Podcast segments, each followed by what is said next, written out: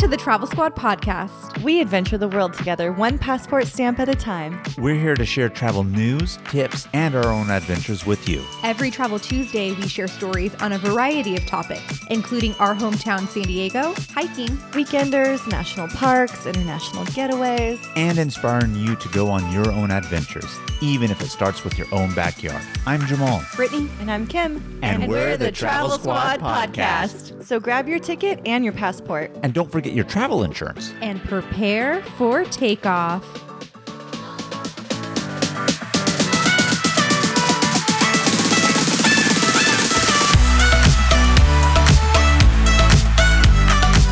Hola, fellow travelers.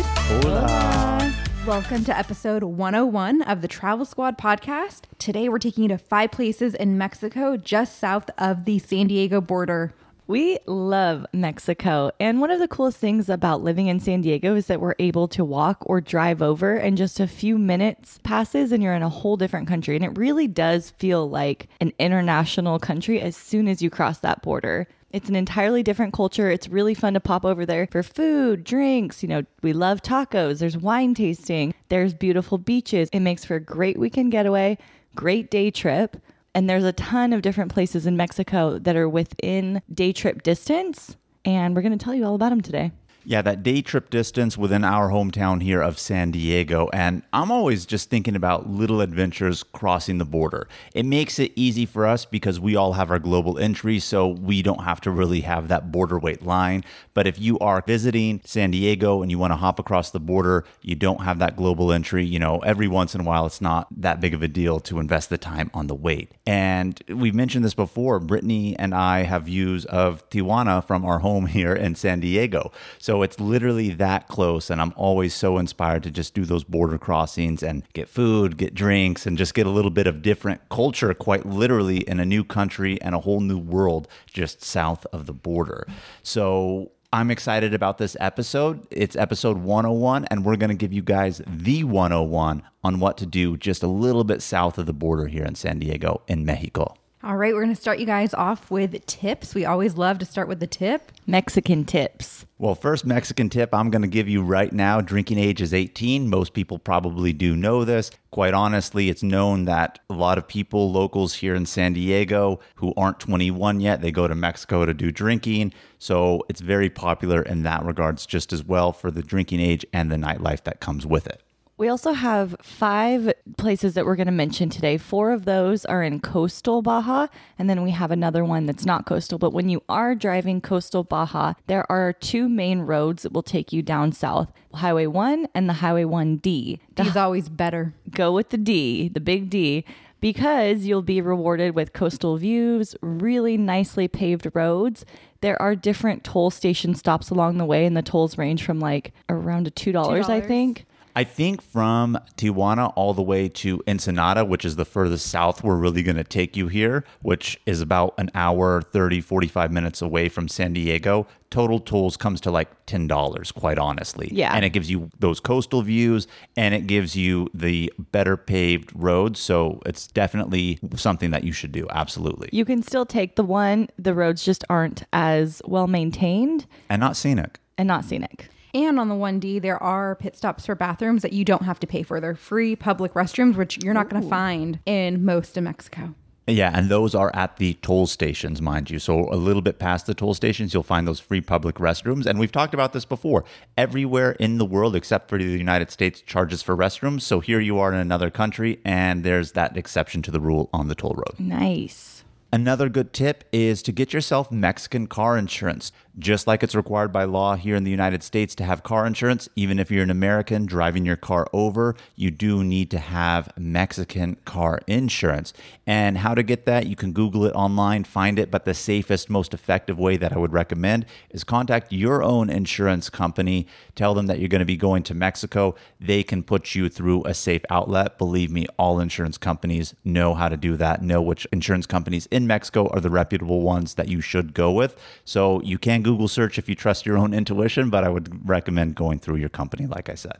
Another thing I want to talk about is safety. From a lot of people, I've heard that Mexico's not safe or it's dangerous. And sure, there are certain parts of Mexico that you don't want to go into, certain parts of these towns that we're talking about, neighborhoods that aren't as good as others. So you should always be cautious. But for the most part, I have never had any issues in Mexico when it comes to safety and have felt completely safe the whole time.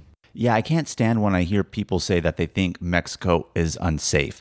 Now, granted, everything that you just said, Kim, is absolutely true. But if you are cautious about it, not flaunting money, not being stupid, it's like any other place in the world that's a tourist place. You can encounter those things. But I remember one time vividly when we went to New Orleans and I went with Brittany, and they told us literally, if you go one block over in the French Quarter, you're in a completely bad neighborhood. And like, this is somewhere in America, very popular tourist spot, and they tell you one block makes a difference, and it could be absolutely dangerous. So even here in the United States, in one of the most popular places to visit, you have that. It's just exercising caution and not being silly about it, but overall, absolutely safe. And with most of these towns being really, really close to the United States, we have another tip for you. Most of the places here that we talked about do accept American dollars or credit cards. And so you can use either one, but it's really nice to have pesos on hand if you do have pesos. Not just really nice, but you'll often get a better exchange rate and better price on things you're purchasing with pesos. That is for sure. And going back to what Brittany was saying about the credit cards, another just general tip when you're traveling internationally, always advise your credit card company that you're going to be out of country, what dates. That way you don't have a lock on your card and they think it's fraud when you go. So that's a good tip. And I would also recommend not relying solely on credit cards, because some of these places are known to have their credit card machines go down or tell you they're down because they don't want to run it for whatever reason. So don't plan to only rely on your credit card. And then, of course, border towns, you're going to come back into the United States. So as you come back, just plan on a wait at the border. You can check border wait times on the official website of the border. And there are different lines depending on the type of classification you have. If you have global entry or sentry or ready passes, there are different lanes for that. So make sure you get into the right lane.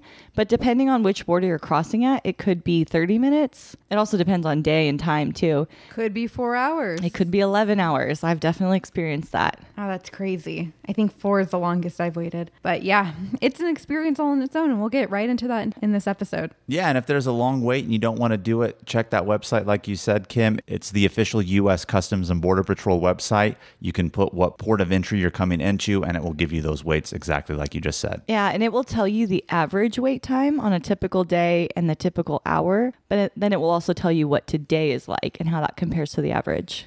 So we're going to jump right into our first city, and that is Tijuana, which is right across the border from San Diego. And like Jamal said earlier, we can literally see the Tijuana hillside lit up at night from our condo complex in our community.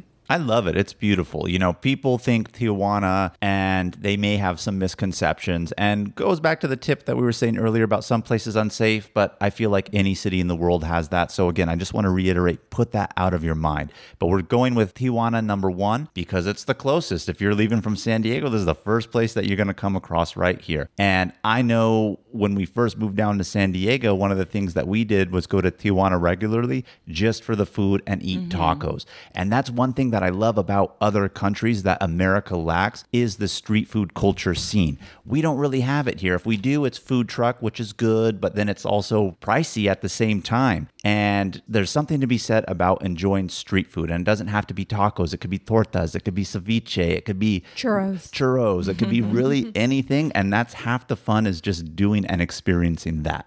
What about TJ hot dogs? I have not had a hot dog in TJ yet, Kim. You need to. Well, tell me what the TJ dog is. TJ dog, you'll see the stands out on the streets. They are bacon-wrapped hot dogs. Sounds bomb already. Inside the bun, they put mayonnaise, ketchup, salsa, grilled onions, and they really just top it up. And it sounds disgusting, but after partying in some of these party neighborhoods in TJ we're going to talk about, that hot dog tastes real good. It already sounded good. I mean, to somebody, it may not sound the most appetizing, but you already had me with bacon wrap. The mayo, I could probably do a little bit without. I'm not sure how I feel about that on a hot dog. No, I feel the same way about mayo, but the way they do it, you have to get it like that. It is really good, actually. Well, next time we go to TJ dog, it is, Kim. Tacos, there are a ton of taco stands in TJ. All of them are amazing. Like, do a taco tour and sample them all. Yeah, and other than just going and eating the street food, one of the main places to go in Tijuana that a lot of people do is the Avenida Revolucion, which is Revolution Avenue, if you can't translate that from Spanish to English. However, it is a very popular place filled with shops, filled with restaurants. And so, yes, you'll find the street food, but you'll find more high-end restaurants here, more mid-range restaurants, sports bars, regular bars. So this is really a main area in Tijuana's downtown that a lot of people congregate on. They even close down the street. I know last time we went to a restaurant out there, which we're going to touch upon a little bit later. They had it closed down, so it makes it like this one big, giant open promenade for people to walk, and it's really enjoyable. Yes, and they also have rooftop bars here. You love a rooftop bar, Kim. Of course you would mention that. Have you been to any of the rooftop bars there? Yes, I have. They're beautiful. Which one? Honestly, I can't remember the name of it. Too much drinking? No, it's part of a restaurant. We'll do another episode and I'll put that in there. But there's tons of restaurants to choose from, tons of bars to choose from. And there's people on the streets like trying to get you to come in with different drink offers. And there's music everywhere. That is one of the main party areas. The second main party area I would recommend is Plaza Zapato, which is this big square area just filled with tons of different bars. And it's just bar after bar and lights and music, and it's so much fun. What time does nightlife start there in Tijuana? I would say once the sun goes down, you're going to start to hear the music, and then it goes and goes, I think around 4 a.m. or so. Oh, wow. Yeah. A lot better than California's 2 a.m. call, and which Nashville is really like 1:30, 1:45, right? Yeah. So you can go all night out there in Tijuana. And just real quick, we were mentioning La Avenida Revolucion. That restaurant that we were talking about is called Caesars. And just so you guys know, this is the place that actually invented the Caesar salad. I'm not bullshitting you. This is real. You can really Google it. This is actual facts. Most people think it's Italian, but it was created here in Tijuana by an Italian immigrant who was in the United States. And when Prohibition occurred here, he said, I'm leaving the U.S. I'm going to Tijuana. We can do some drinking. He made his restaurant. And as a matter of fact, the Caesar salad was brought to Europe by part of the royal family when they were visiting Mexico. And they took it back and the recipe to Europe, and that's how it became popular in Europe. Google it, research it. That is 100% sure and true. And I really wanted to go to Caesars, and we had been talking about it for a really long time. I know Kim had gone before, and Jamal and I were like, let's make a point to go there. And we had a friend come visit us, and we were talking about, like, did you bring your passport? We should go out to dinner in TJ. And she was like, yeah, actually I did. So Kim, her boyfriend, myself, Jamal, and our friend Robin, we all crossed the border, went to Caesars to try it out. We all ordered the Caesar salad, which they make at tableside, and it's an experience and show for you. The dressing from scratch, everything from scratch, tableside for you. Really good. They have amazing apps and really good food, and it's going to be a lot cheaper than what you can find at any fancy restaurant here in the U.S. Yeah, and what I really liked about it also is they did have the outdoor patio dining, like right on La Avenida. And they also had indoor, so you could get either or, and it creates a great ambiance. And this is, I don't want to say like super high class fancy, but this is definitely an upper scale restaurant. And for five of us to have our apps, the salads, all main entrees, I think it was wine, right? We got two bottles, did we not? Came to $200, a little bit over that. And right? We got a lot of apps too. Yeah, and so I want to reiterate, your money goes a long way over there, and it makes for an amazing time. Quite honestly, two people can't even go to a restaurant here in the United States and do that for $200. We were five people. Also from Caesars, you can see the Arc de Tijuana, which is one of the symbols of TJ. And you can see it just walking down that main street. So if you're in that area, be sure to take a look at it because it's very beautiful. And another thing, too, if you want some Mexican beaches, they have Las Playas de Tijuana, which are the beaches out there. You can catch a cab ride. Very, very inexpensive. It won't be more than about $10, and that's high end of scale. And it will take you to their beaches. They have all these waterfront restaurants, shops, things there. It's really an activity to do is to go to their beaches there, and it's really, really fun, too. And the last thing that I kind of want to touch upon of something to do in Tijuana, I would be remiss if I didn't say this because it is something that Tijuana is very known and famous for. They do have a red light district down there. It's called Zona Norte. Zona Norte. And supposedly it really rivals what they have going on in Amsterdam. And now Prague is actually taking over Amsterdam as the new capital, red light district of the world. So honestly, the one in Tijuana and those two I just mentioned are really really top three. So if that's your thing, and believe me, there are a lot of Americans who go down there and partake in that. And from what I understand from people, even couples go down there, and it's just something they go do and experience without partaking in the legal activities that they have down there. So it's a spectator's event. And so just throwing that out there, that is there and something Tijuana is known for. The second town on our list is Rosarito, and this is about a 30-minute drive from the border. And it is a coastal, beautiful town that you, again, want to take the Highway D to reach, because that's going to take you on the scenic drive. But there's a ton of stuff to do there. The beach is amazing. There's tons of entertainment and food and drinks right on the beach. You can rent horses and ride them on the beach. I think Zaina mentioned this on a previous podcast episode before. I mean, we've mentioned our friend Nicole. They rode horses on the beach in Rosarito. So you can rent horses, ride it on the beach, but they have all those activities that you were just mentioning. You can rent ATVs and do the same thing. I was just there a couple of weeks ago for my boyfriend's birthday. We actually rented a condo in Las Gaviotas, which is about 10 minutes south of Rosarito, in a private gated community with its own private beach. And we went into Rosarito and spent some time there, but I've been there several different times. Actually, my first time ever leaving the country, I was 26 years old, piled up my car with all my girlfriends, and we drove down to Rosarito to meet a friend there. And this was a few years back, so we didn't have phones that worked in Mexico. We had written instructions on a piece of paper, and the signs down there are not like the signs you would expect in the United States. So be lucky if it even had a street sign. I don't know how we ended up finding the house or her. It was a freaking miracle. It's like old school, like printing out MapQuest directions or something, but yes, yours were handwritten. That's wild. Yes, and I would also recommend using Google Maps and not iPhone Maps. Google Maps is much better in Mexico.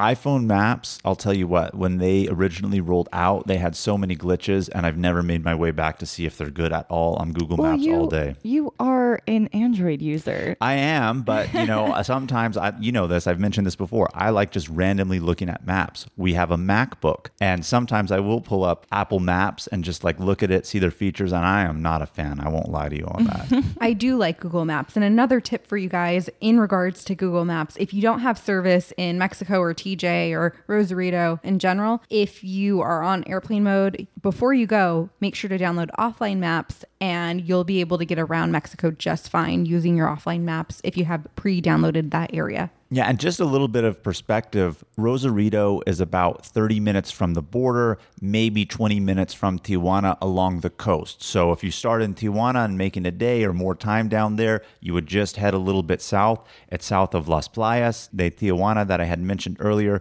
So Rosarito is really just a beach town area, and they have all of the fun Mexican activities that you would expect in Mexico there, and it's really nice. Yeah, there's tons of bars and places to eat and drink during the day, but there are also a ton of nightlife places to go out at night. They have the big Papas and Beer there. Lil Jon plays there often. I actually saw Lil Jon there for spring break one year. And it's just really fun. A lot of young people. This is actually one of my favorite places in Baja to go because it's so close and you can really get a beautiful beachfront stay for very inexpensive. Not only that, it's a very relaxed vibe. Even though it is close to Tijuana, the population is nowhere near what Tijuana is. So it's a lot more mellow paced that you're going to find there, which makes it really nice also. Mm-hmm. Yeah, I love it there. I would definitely recommend checking that one out. Hey travelers, let's take a quick detour to talk all about our travel itineraries that we've created just for you. We now have 6 different trip itineraries. 1 week in Kauai, an American Southwest weekender road trip, a week in Yellowstone and Grand Teton National Parks, a road trip adventure featuring all 3 of Washington State's national parks, Big Island, Hawaii, and an Arizona road trip that features all 3 of Arizona's national parks. We are obsessed with these. These itineraries are 20 to 30 page PDF guides with every detail of the trip laid out. We're talking where to fly into, the exact route to take, where to stay, park entrance prices, where to eat, and driving distance between attractions, plus what things to see and do, even the hikes we recommend, and their mileage, and the time to allot for each one, and so much more. We have story highlights on our Instagram at Travel Squad Podcast where you can see the full guides. We've done all of the research and have taken these exact trips, taking out all of the guesswork from the planning, so all that you have to do is show up and have fun. Purchase your comprehensive Travel Squad Podcast itinerary on our website at travelsquadpodcast.com. Best of all, they're on sale right now for 30%. $30. So travel on over and get yours today.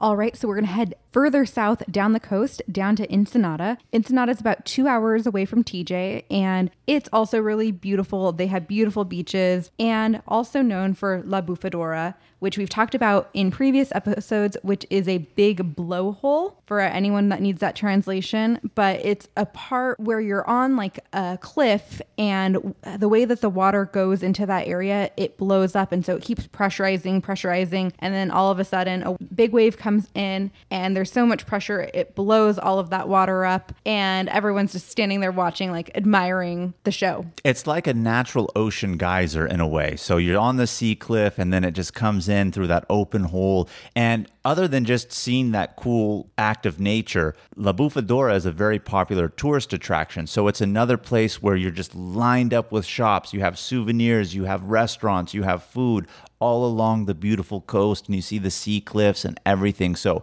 it's a whole experience. And on top of that, you get a unique piece of nature that you don't see every day along the ocean coast. And it's really, really fun. I compare Ensenada a lot to Rosarito in terms of like beaches and things to do. There's a ton of restaurants and places to drink margaritas. You can also ride horses on the beach here. I would say the main difference, though, is that Ensenada is a larger city. Like Rosarito, it's not a city, but Ensenada is a lot larger. They have a cruise ship port here, so it's geared up to tourists in that way also. Yeah, for sure. And they also have a lot of the same nightlife. They have a Papas and Beer down in Ensenada as well. So check that out while you're there. I still need to check out a Papas and Beer. I haven't been to one yet. You should go on your birthday because they'll make you a dick-shaped cake and sing happy birthday to you. Oh, that would make Brittany's day. I'm sure of it.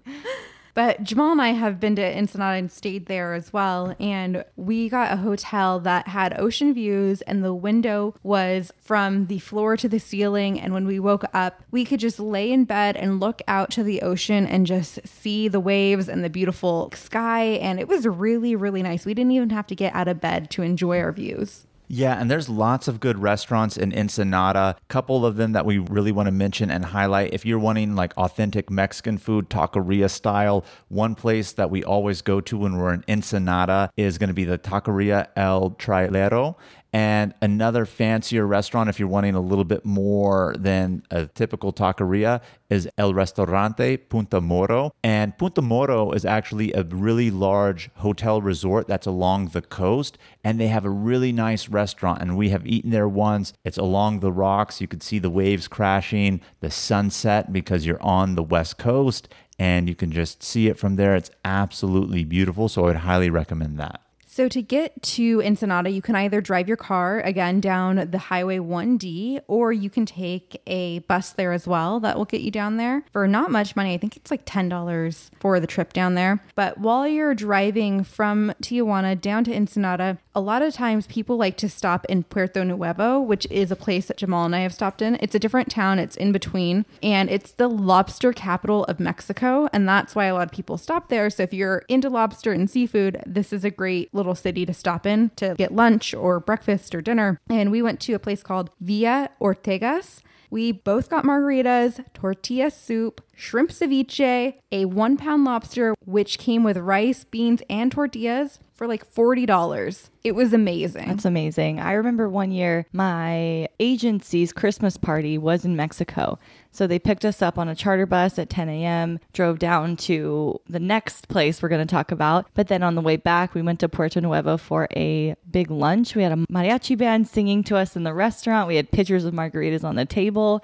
And then we got to walk around the little town afterwards. And it's really geared for tourism. There's tons of shops, people selling stuff, little trinkets and Mexican styled everything you can think of. So it's a good place to shop too. Do you remember what restaurant you went to? No idea. By that time, no idea. No memory there. Well, had too many beers at Papa's and Beer, huh, Kim? No, had too much wine at the next place we're talking about. Okay, that's right. That's right. Yeah, so Villa Ortega's is right on the water. So we saw out on the deck, which overlooked the ocean, and it was really nice. It's a really popular place. I think they had 3 levels. They did. They had 3 levels to sit on the deck to get ocean views while you're having your lobster. Beautiful. I mean, they have a specific lobster season, but you're always going to get lobster there. But it's one of those things that if you're driving through, I would highly recommend stopping and do. You can't really get seafood like that here in the United States and all the stuff that Brittany just mentioned at that little bit of a price. It's great. Number 4 on our list is Valle de Guadalupe. This is just a little bit east of Ensenada, so about 2 hours from the border. And this is Mexico's wine country. It is the equivalent of Napa here in the United States. Valle de Guadalupe is Mexico's Napa. Tourists from the U.S. come, and obviously local tourists from all around Mexico come to this area here, Valle de Guadalupe. And we have a previous episode on this. That episode was episode 77. So we go into full detail on Valle de Guadalupe, but we have since gone back several times since that episode has aired and we recorded it. So we want to give you a little bit more information of the new places and things that we did there that wasn't in that episode 77. Yeah, so we've previously mentioned some of the wineries we've been to, like Cuatro Cuatros, Vina Cava, Dona Lupe, Domecq, so many more. And we mentioned them all in that episode. And one other thing I wanted to mention before we talk about some of the other wineries we've been to in that area is that Valle de Guadalupe is still very rustic. You're going to be going down dirt roads and it has a very rustic feel, but it's so quaint and so beautiful, like being surrounded in the valley there. So one of the most recent wineries we went to was called Adobe Guadalupe. And this is a really, really nice winery. It's a beautiful white building with a blue top, and it has a wine tasting in the cellar that you go down to. Jamal and I actually got a private tour because the people that were supposed to be on our tour never showed up. So they just ended up going with the two of us. And as they're taking you down there, there's beautiful vineyards with the mountain backdrop. And I actually went out for a little photo shoot in the vineyards to take some really nice pictures. Yeah, and I know you jumped right into that winery, but one thing I want to say real quick as a tip is that the roads out there, because you mentioned it is rustic, it is designed to be that way. I remember specifically asking our tour guide here at Adobe Guadalupe, are they going to try to pave the roads? Now, main roads are paved, but those side roads are still rustic dirt roads. And she was saying it's a battle between the municipality who wants to make things a little bit more modern so that they could cater to more tourists, but the locals like that feel to it. So it's not underdeveloped because they're not putting money into it. It's underdeveloped because they're trying to keep it that way, or at least the locals are, to have that more homey feel to it too. So do keep in mind, you're going to be on some dirt roads. You maybe want to bring a higher vehicle, such as a Jeep, truck, SUV, versus a low-riding vehicle out there. We also went to another winery. It was called Lomita, and it was super cute. It had an outdoor deck that was partially covered, but it looked out to the vineyards, and they had hanging succulents and the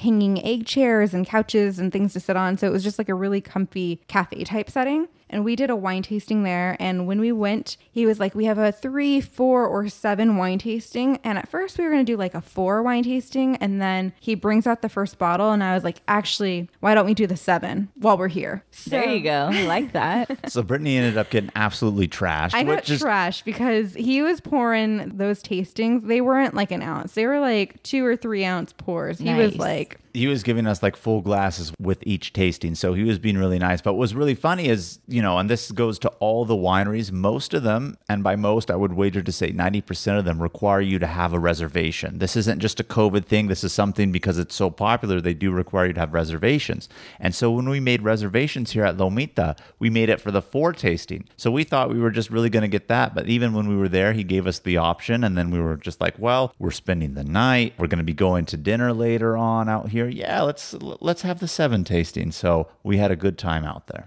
Yeah, so I got a little trashed. I was so glad that we actually stayed in the valley that time because we went back to our little Airbnb, which was a tiny house, which was super cute. And I took a little nap before we went out to dinner to Deckman's, which was quite an experience. It's a really nice restaurant that's outdoors, and you can actually see the kitchen from where you're sitting, and you can smell all of the food being cooked right next to you. The only downside is it's smoky from all of the food being cooked right next to you, but it's really, really nice. Food's excellent. They have wine pairings and tastings there as well, and we did a tasting menu, and it was great. Yeah, really good. I think that's one of the awesome things about Valle de Guadalupe also. Even if you are not a wine connoisseur or really wine person, it is becoming a very, very popular food scene place within Mexico. So you'll find lots of good food out there. And it doesn't even have to be Mexican food. They have a lot of like European, French, American style restaurants. And obviously, yes, you are going to come across Mexican restaurants, which is another one that we're going to talk about here. But the food scene out here, I can't stress enough how absolutely amazing it is. So even if you don't want to go for the wine, check out the food scene out here. Finca Altazano is another restaurant I highly recommend. It's a huge property. They have big wine barrels you can climb up and take pictures on. It's vast. There's tons of places to sit. The food is really, really good. The wine is really, really good. Highly recommend that place. If you're to read a list of the top 5 places to eat in Valle, Deckman's would be one, and Finca Altazano would be on that list. And then another one would be La Cocina de Doña Estela. However, this isn't a place to eat like dinner. It's a place to eat breakfast. It was actually ranked the best breakfast in the world by Vice News. So Jamal and I were like, damn, we have to go check it out. And it happened to be that the time we went to go to Lomita Winery, we saw it going there because it's right along the way. Yeah, I mean, while you're on the deck at Lomita, you have a view of La Cocina de Doña Estela. And we were really excited because, again, we love breakfasts. You know this. We talk about it all the time. But this one wasn't a breakfast buffet, but that's okay. Sometimes I like to order a la carte, which makes it all the more better. And on top of Vice News's ranking, it's even well known that Gordon Ramsay himself has come out there, had Doña Estela teach him some Mexican techniques. They have a photo of them together in the restaurant. Like, it's so popular, it brought one of the most famous chefs in the world to be taught by her some Mexican cuisine techniques. So really, really recommend. Before we talk about the food, if you don't get there in the morning when they open, like at around 8 o'clock, I promise you, you are going to be waiting in line in your vehicle on the dirt road for probably 3-4 hours just to even get into the parking lot as you're waiting for the slow trickle of people to leave the restaurant. So get there early. Otherwise, invest literally half your day to wait to get in. Wow, that's crazy. In Valle, there are a ton of really cute places to stay. You guys mentioned you were in a tiny house, but there are so many unique stays there. You can find a lot of them on Airbnb. They have one that's this giant bubble. I really want to stay there. It's climate controlled, so there's AC and heating, depending on what time of year you go. But and there's a bathroom in your bubble. Yeah, and they have showers, and the bubble is clear. So at night, when there's not a lot of light pollution out there, you can see all the stars beautifully from laying in your climate-controlled bubble. Imagine that, having a glass of wine, going to bed. It's amazing. And it's on the vineyard. And there's tons of other cute, small places like that that are on the vineyard. There's some that are made out of giant wine barrels. Mm-hmm. There's some that just look like tiny houses sticking out of a cliff. There's some glamping opportunities out there as well. On Airbnb, you can actually filter unique stays and have all of them pop up for that area that you're going to. And they're fairly reasonable priced. So this is a must go to. You can do this as a day trip from San Diego. There's tours that you can purchase that will pick you up either on the San Diego side or the Tijuana side. And you can also drive yourself down here. That's true. And those tours, if they're not from a tour company, they have Airbnb experiences that do those tours where they'll pick you up from your hotel or wherever you're staying, take you to like 3 of the wineries. Your drinks are included. It's your transportation. Very, very moderately priced as well. So do check that out. Quite honestly, I would recommend, and I know we're only on number 4, all 5 of the places that we're going to mention here. But if you're going to do one, I swear Valle de Guadalupe should be the one, yes, quite honestly. Definitely. Which brings us to our 5th and final town in Baja that we recommend you visit from San Diego. This one is Mexicali, and we were just there. Mexicali is, as Kim said earlier, 4 of these 5 are along the coast here. Mexicali is further inland. So we went a little bit east from Ensenada to Valle de Guadalupe. This one is even further east, and this is not along the coast. Now, you can drive within Mexico and get here, but quite honestly, my recommendation is if you're going to be coming from San Diego, you head east on Interstate 8 to Calexico. From Calexico, you cross into Mexicali, and here you are now in another country. Now, a couple tips though about Mexicali is, like we said, it's further east. You're in the desert. It is hot, hot, hot, hot. When we were there, it was 103 degrees. And if you go during the summer, do expect that. And because it is that hot, a lot of places, especially where you're going to go, because we didn't mention what Mexicali is famous for yet, they have a lot of outdoor seating for that. So because it's hot during the summer, a lot of these places that we're going to talk about don't open up until later in the evening, like 5, 6 o'clock. We mentioned that it's hot in the summer and to expect that. I would go a step further and say, do not come in the summer. I do not recommend you visit in the summer. I wasn't sure we were going to last all day because it was so hot outside when we went. Like, your eyeballs will be burning. That's how hot it is. But see, we live in San Diego and we're spoiled with the weather. Lots of people all across the U.S. right now are having 100+ degrees. We're from a hometown that had consistent 100 degrees. I think we've just gotten used to it. But point being, yes, it is absolutely hot out there. That is for sure. You can enjoy Mexicali more if you do not go in the summer. Go during the winter. We were talking about next time we go, it's going to be during the winter. So now that we talked about Mexicali a little bit and just those tips and the fact that it's hot, why don't one of you ladies tell our listeners what Mexicali is famous for and what brought us out there? So Mexicali is famous for breweries and Chinese food because apparently they have a big Chinese population and they have a lot of Chinese restaurants. They actually even have a Chinatown in Mexicali. And their craft brew scene is hyping up out there as well. We said, there's a lot of different breweries. And so we had a really specific plan. We were going to go to a brewery, then get Chinese food, then go to another brewery. And then go get Chinese food again. From a different restaurant, mind you, and different breweries, mind you. Brewery, Chinese food, brewery, Chinese food. That was our plan. So, we get there and we're so glad to be sharing this with you so you don't make the same mistakes as us. And we look at the brewery and it says it's open on Google, and we get there and they're closed. And we get there at like 11:30 and they're like, yeah, we don't open till 5. We're like, oh no, what are we going to do? Yeah. And then most breweries don't open till 5. So we were like, holy shit, how are we going to go brewery, Chinese food if none of them are open? So we had to change our plan a little bit and we ended up getting Chinese food first. And so we ended up doing Chinese food, brewery. And no other second Chinese food, which is another reason why we need to go back. But I love Asian cuisine. I love Chinese food. And even though Chinese food is Chinese food, it's going to be catered a little bit different to the local tastes, right? Like Mexican Chinese food. Sounds weird, but let me tell you something. We had a bomb Chinese experience. What was the name of the restaurant again that we went to, ladies? The name of the restaurant was El Rincón de Panchito. And what did we get? We got a lot of good food. I was very impressed with the food here. So was I, super, super impressed. And first, I just want to say, San Diego does not have good Chinese food. We've lived here for a long time, and we have not found a good Chinese restaurant. And everyone in San Diego says the same thing, which is why we were excited to go to Mexicali.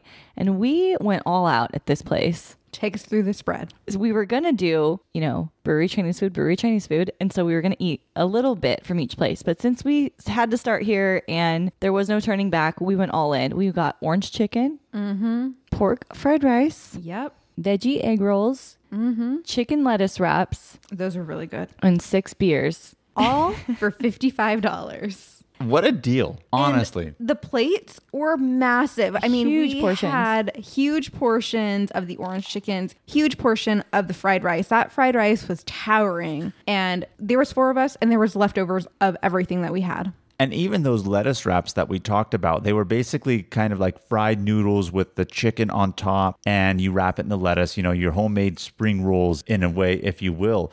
And even though that was listed as an appetizer, the plate was huge. The portion sizes were absolutely crazy out there. And since we weren't able to go to a brewery first, and it was already hot by the time we got there, around 11:30, 12 o'clock, we needed to have some beers. So we had some beers while we were there also. But to get all that food, 6 beers, $55, what a steal. Again, want to reiterate the value that you can get in terms of drinks and food down in Mexico. So we filled up, we ate as much as we could there and killed some time. We went over to Costco to get some gas there. So there's another tip if you want some cheap gas. Yeah, go to Costco. They have a Costco in Mexicali. And then we went to brewery number 1. Brewery number 1. This was Cerveceria Chapultepec. Now, if you don't know Spanish, cerveceria just means like a big beer place. If you ever hear something with iria at the end of it, like taqueria, panaria, birria. Yes, it means it's like a place that serves specifically that, cervezas, beer. So figure out what cerveceria means, right? So Cerveceria Chapultepec.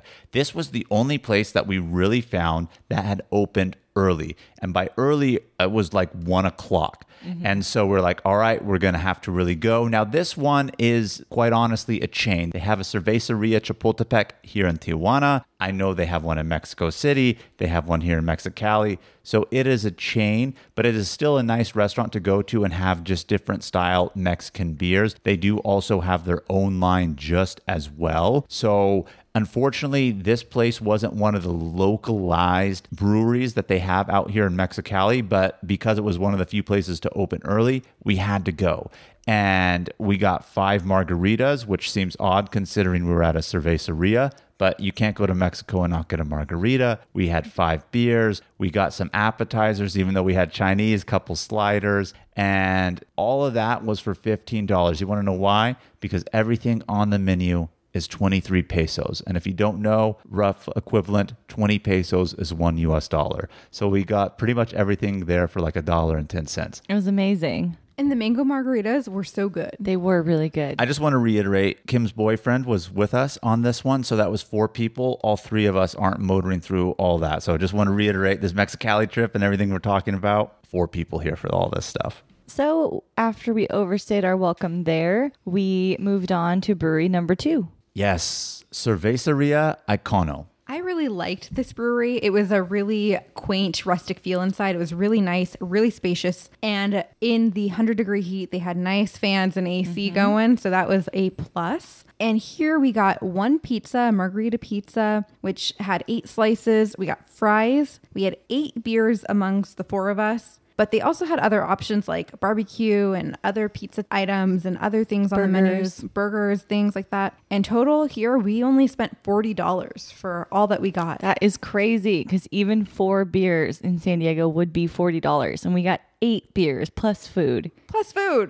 You know, I really like this place for 2 reasons. One, because it really is a local brewery to the area in Mexicali, which was one of the whole purposes and reasons why we went. You know, San Diego has a craft brew scene. It's probably the best in the United States. I'm just going to come out and say it. It's the reality of it. And so this brewery out here reminded me of a nice place in San Diego. It had that awesome feel that you were talking about on the inside. The beer was absolutely amazing. We all each got different styles of beers, tried each other's. They were all very good. The food was also just as delicious as well. And so this was a really, really good place. Very large interior also. So it makes a really awesome, lively experience that we had while we were in there. Jamal, tell us about the urinal in the bathroom. Oh my gosh. I went to go to the restroom as most people have to do when you're drinking and let alone having beers for that matter. And I came out and I just kept raving like, oh my gosh, that's like the coolest urinal I've ever used the restroom in. And then I pulled out the photo because I had to take a photo of it. It was a keg cut open that was made into a urinal mounted up on the wall like any traditional urinal. I know it sounds silly, but like I was really enthralled with the theme that they had going on in the restroom for that. I liked it a lot. You guys can see a picture of this keg urinal on our website, travelsquadpodcast.com, for the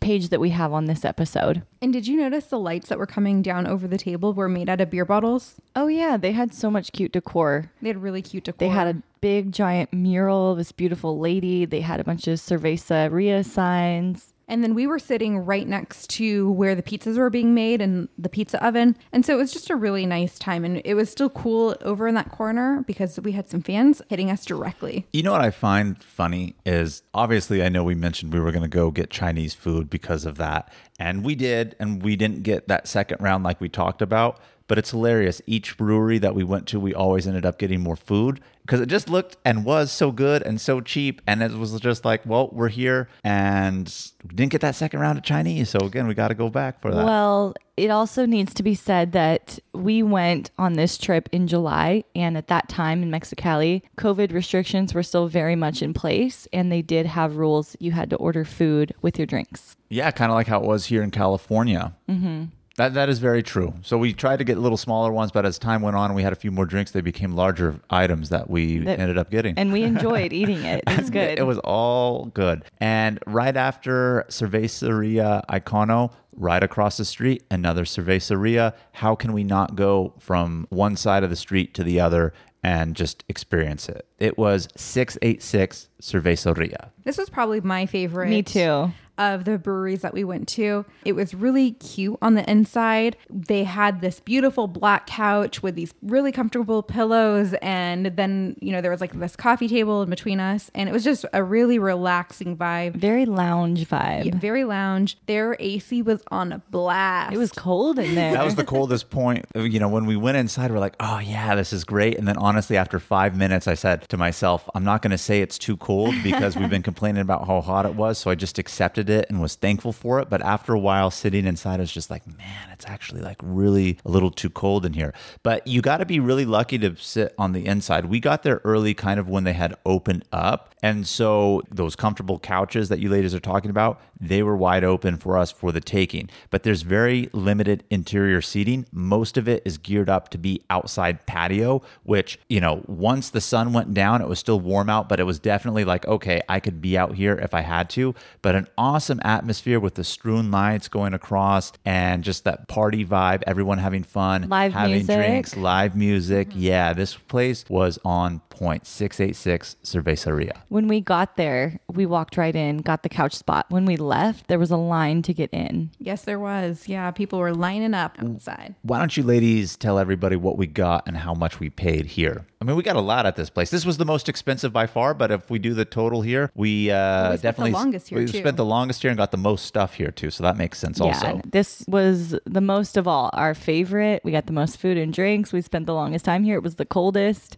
We got 4 waters. You have to pay for water in Mexico. They don't give you tap water. So we got 4 waters. We got a plate appetizer of pork belly. Brittany, Louie, and myself had not 1, but 2 rounds of tequila shots. I was DD. Otherwise, I would have partaken. And again, another reason why I want to go back. I want to partake in those tequila shots and we'll spend the night. Yeah, the City Express, right? City Express.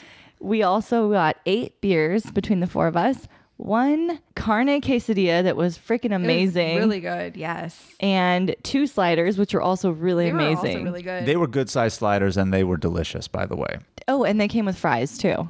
Oh, yeah, like the little potato wedges. Yeah, so for all of that, it came out to about $100. I can't even imagine what that would cost here in the United States. 8 beers in San Diego would cost you about $80. I know. Let's just be nice and say it's an $8 beer instead of $10 and put it at $64, but that's still crazy. That's more than half in just the beers and not even including the food. Mm-hmm. And we got 6 shots of tequila. So, I mean, those alone... And I think you guys ordered top shelf tequila too. I mean, if you got regular tequila, and I'm not saying cheap stuff, but you know, mid-grade, the bill could have been a lot lower. I didn't really pay attention on the receipt to see how much each shot was, but I know Louie had ordered top shelf. Oh, really? Yes. I didn't catch that, but it was good. It was good tequila. Yeah, so total cost for our entire day in Mexicali for the Chinese food, all of the drinks we had at all 3 breweries, and all of the food that we had came to $210. And that included 27 beers, 5 margaritas, and 6 shots of tequila, and all of the food we talked about. That's amazing. For simply eating and drinking on the cheap, I would highly recommend Mexicali, but again, not in summer. Yeah, and I just want to say, like, honestly, Mexicali... You're really going to go here for what we described, to have the unique culinary scene of Chinese food within Mexico. They're famous for it, not just like locally, but throughout Mexico because they have that big population in that area. La Chanisca in Mexicali is the biggest Chinatown in Mexico. Yes, and obviously the craft brew scene. So this is really a culinary scene place. Other than that, quite honestly, there's not a lot to do in Mexicali, but if you're going to be going for the food scene and the drink scene, this is a fun place to go, especially as we're saying during the winter. Jamal, did you tell the listeners the history behind why there are so many Chinese restaurants there? I did not, and now you've kind of put me on the spot. I don't remember. Am I going to give you a history lesson? Yeah, please do. I read on why there was a big population there, and I have forgotten it. So refresh my memory and let the squatties know. Well, it will come back to you. So in the late 1800s, early 1900s, when the railroad was being developed, a lot of Chinese people, and I did read it was some from the Hong Kong region specifically, migrated to this part of the United States-Mexico area to build the railroad through the United States. And then once that was done and the work kind of went away, they just settled right there in Mexicali. And now that you say that, that refreshes my memory. And I think they settled in Mexicali because they were told that they would be paid higher wages for whatever normal work they would do now that the railroad's done versus what they would be paid wage-wise in the United States. It's ringing a bell to me now. So very, very interesting on that. And I think I even read something that because there's a large population, people who continued to come in the 20th century, so like the 1900s, went to that area because there was already a population of Chinese. Yes. Yeah, it all came back to me. You were right. I love how things like that, like the railroad or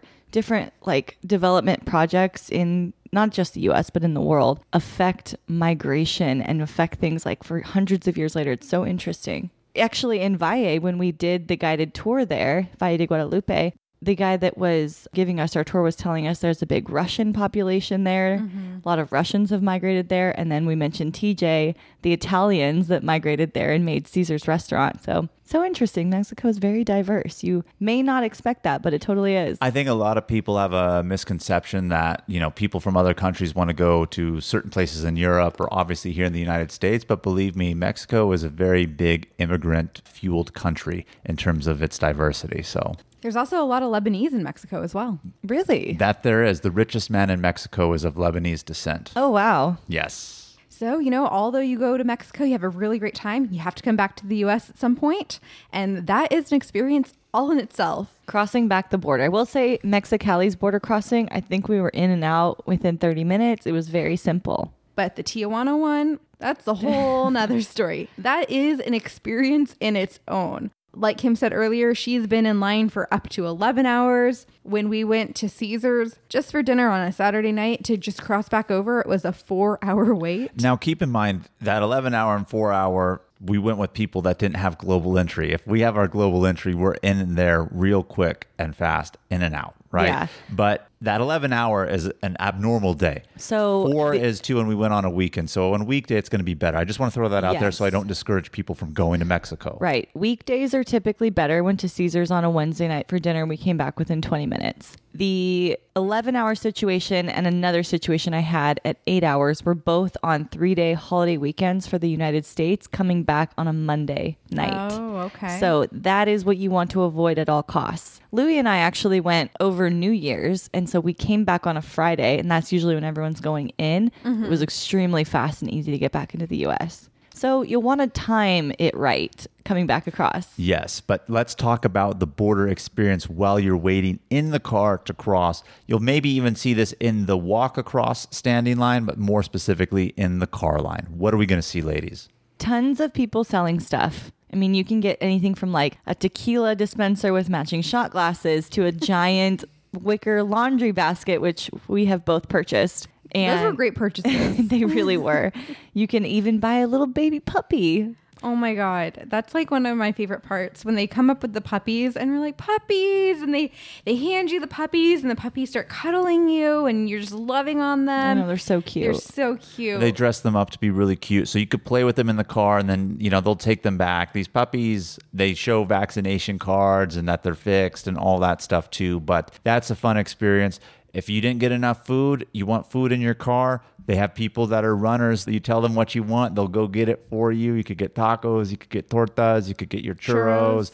You can get whatever you want while you're waiting in line. Like, honestly, that makes the line wait, as sucky as it is, tolerable because it's its own experience coming back. You can even buy beers to get delivered to your car. You can. Well. And that's the other thing is anything you want, you can ask someone and they will run and go get it for you.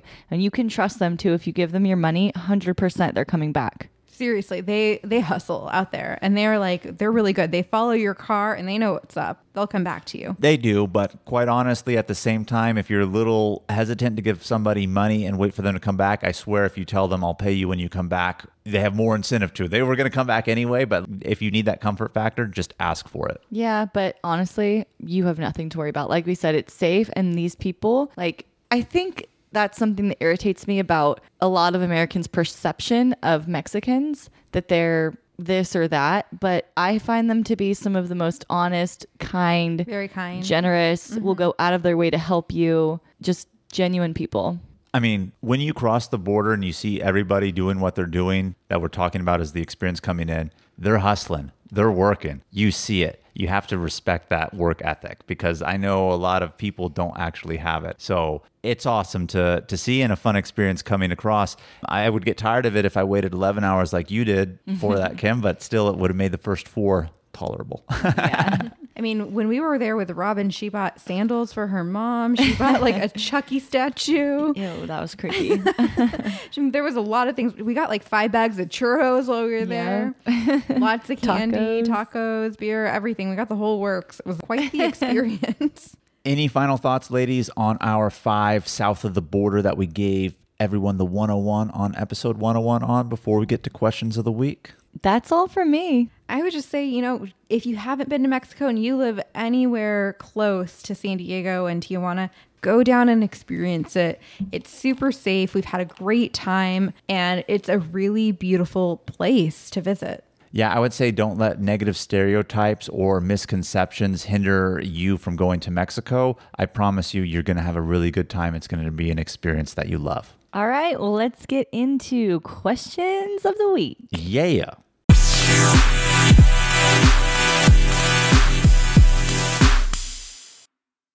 Our first question is coming from Miriam from Oceanside. And Miriam is asking, is there anywhere just south of the border that you haven't visited but want to visit? There's actually a place that I've been wanting to visit that is south of the border. It's just not south of the San Diego border. It's south of the Texas border. So on the American side, there's Big Bend National Park. And if you cross the Rio Grande, it'll take you into Boquillas de Carmen, which is a cute little village that you can visit. You can go across the Rio Grande via ferry, and then you can take a donkey into town or take a truck. But I think that'd be a really cool experience. And I think it's really unique to be able to cross from a national park into another country. That is cool. Very cool experience. But right now it's currently closed due to COVID. So I am watching and waiting for them to open back up. Nice. Yeah, Miriam, there's lots of places in Mexico that I want to go to in terms of just south of the border. Not necessarily. I feel like the good ones are here on the West Coast where we're at, minus what Brittany had just mentioned. So most of my places are on the interior, quite honestly, not along the border. Miriam, I'm going to hook you up with something that I wasn't going to share in this podcast because I kind of wanted to keep it a secret. But in Rosarito, or just south of Rosarito, there is a little gated resort community called Las Rocas. And if you want to feel like you're in Cabo, but you're just 30 minutes south of San Diego, this is the place to go. It's guarded, gated, beautiful. There is an infinity pool right on the cliff of the ocean. There are lounge chairs. There's a beautiful like tiki hut bar right on the ocean. There's a restaurant, places to eat. It has a spa. It is the most beautiful getaway you can even imagine. And it's just 30 minutes south of San Diego. I can't wait for us to go there. Me too. It's going to be amazing. So our second question comes from Tony H. from Carlsbad. And he says, you've mentioned global entry and TSA pre before, but how do you get it? So that's a really good question, Tony. The first thing you want to do is get in front of a computer and you want to go to either the Department of Homeland Security's website or Customs and Border Patrol. Customs and Border Patrol is under Department of Homeland Security, so either one will be good. And you want to find the link that talks about their Trusted Traveler Program. And from there, you can go ahead and do the application process. As it stands now, it's $100 for 5 years. You do the application online, pay your fee, answer the questions that they have, which are really background questions on you, and then basically goes to somebody to review. They make sure what you say to them is accurate. They do a background check on you. And then if you are approved, they let you know you have to go to a certified place where they will conduct an interview with you, fingerprint you. They'll tell you where all that is should you get approved. But that is the process to get your global entry, which then gives you the TSA pre on top of that. So basically the application process is all online for you. $100, 5 years, well worth it. It's not all online though. You do the online portion, they approve you, then you have to go in for that in-person interview. Right. The getting started is all online. Like I was saying, that you do have that interview process, yes, and they'll let you know where you have to go. You schedule an appointment for that. And if you have to schedule, that's good news because if you don't get approved, they won't even bother to tell you come in for the interview. And that's a good point. Not everyone gets approved. So if you've had things from your past, like criminal record, it's likely you won't get approved. It depends though, but in your interview, they may ask you about certain things that are pulling up in your record. I think poor credit could also be something that they look at. It's essentially the government doing a background check on you, so not everyone gets approved. And your $100 doesn't come back if you apply and you don't get approved. That's good to know. All right. Well, that is our episode for the week. Thanks for tuning in with us. Keep the adventures going with us by following us on Instagram and YouTube at Travel Squad Podcast. Tag us in your adventures and send us in your questions of the week. If you found the information in this episode to be useful, or if you thought we were just plain funny, please be sure to share it with a friend that would enjoy it too. And as always, guys, please subscribe, rate and review our podcast, and tune in every Travel Tuesday for new episodes. Stay tuned for next week's episode. We have some more amazing adventures and tips in store for you. Bye, squaddies. Bye. Adios.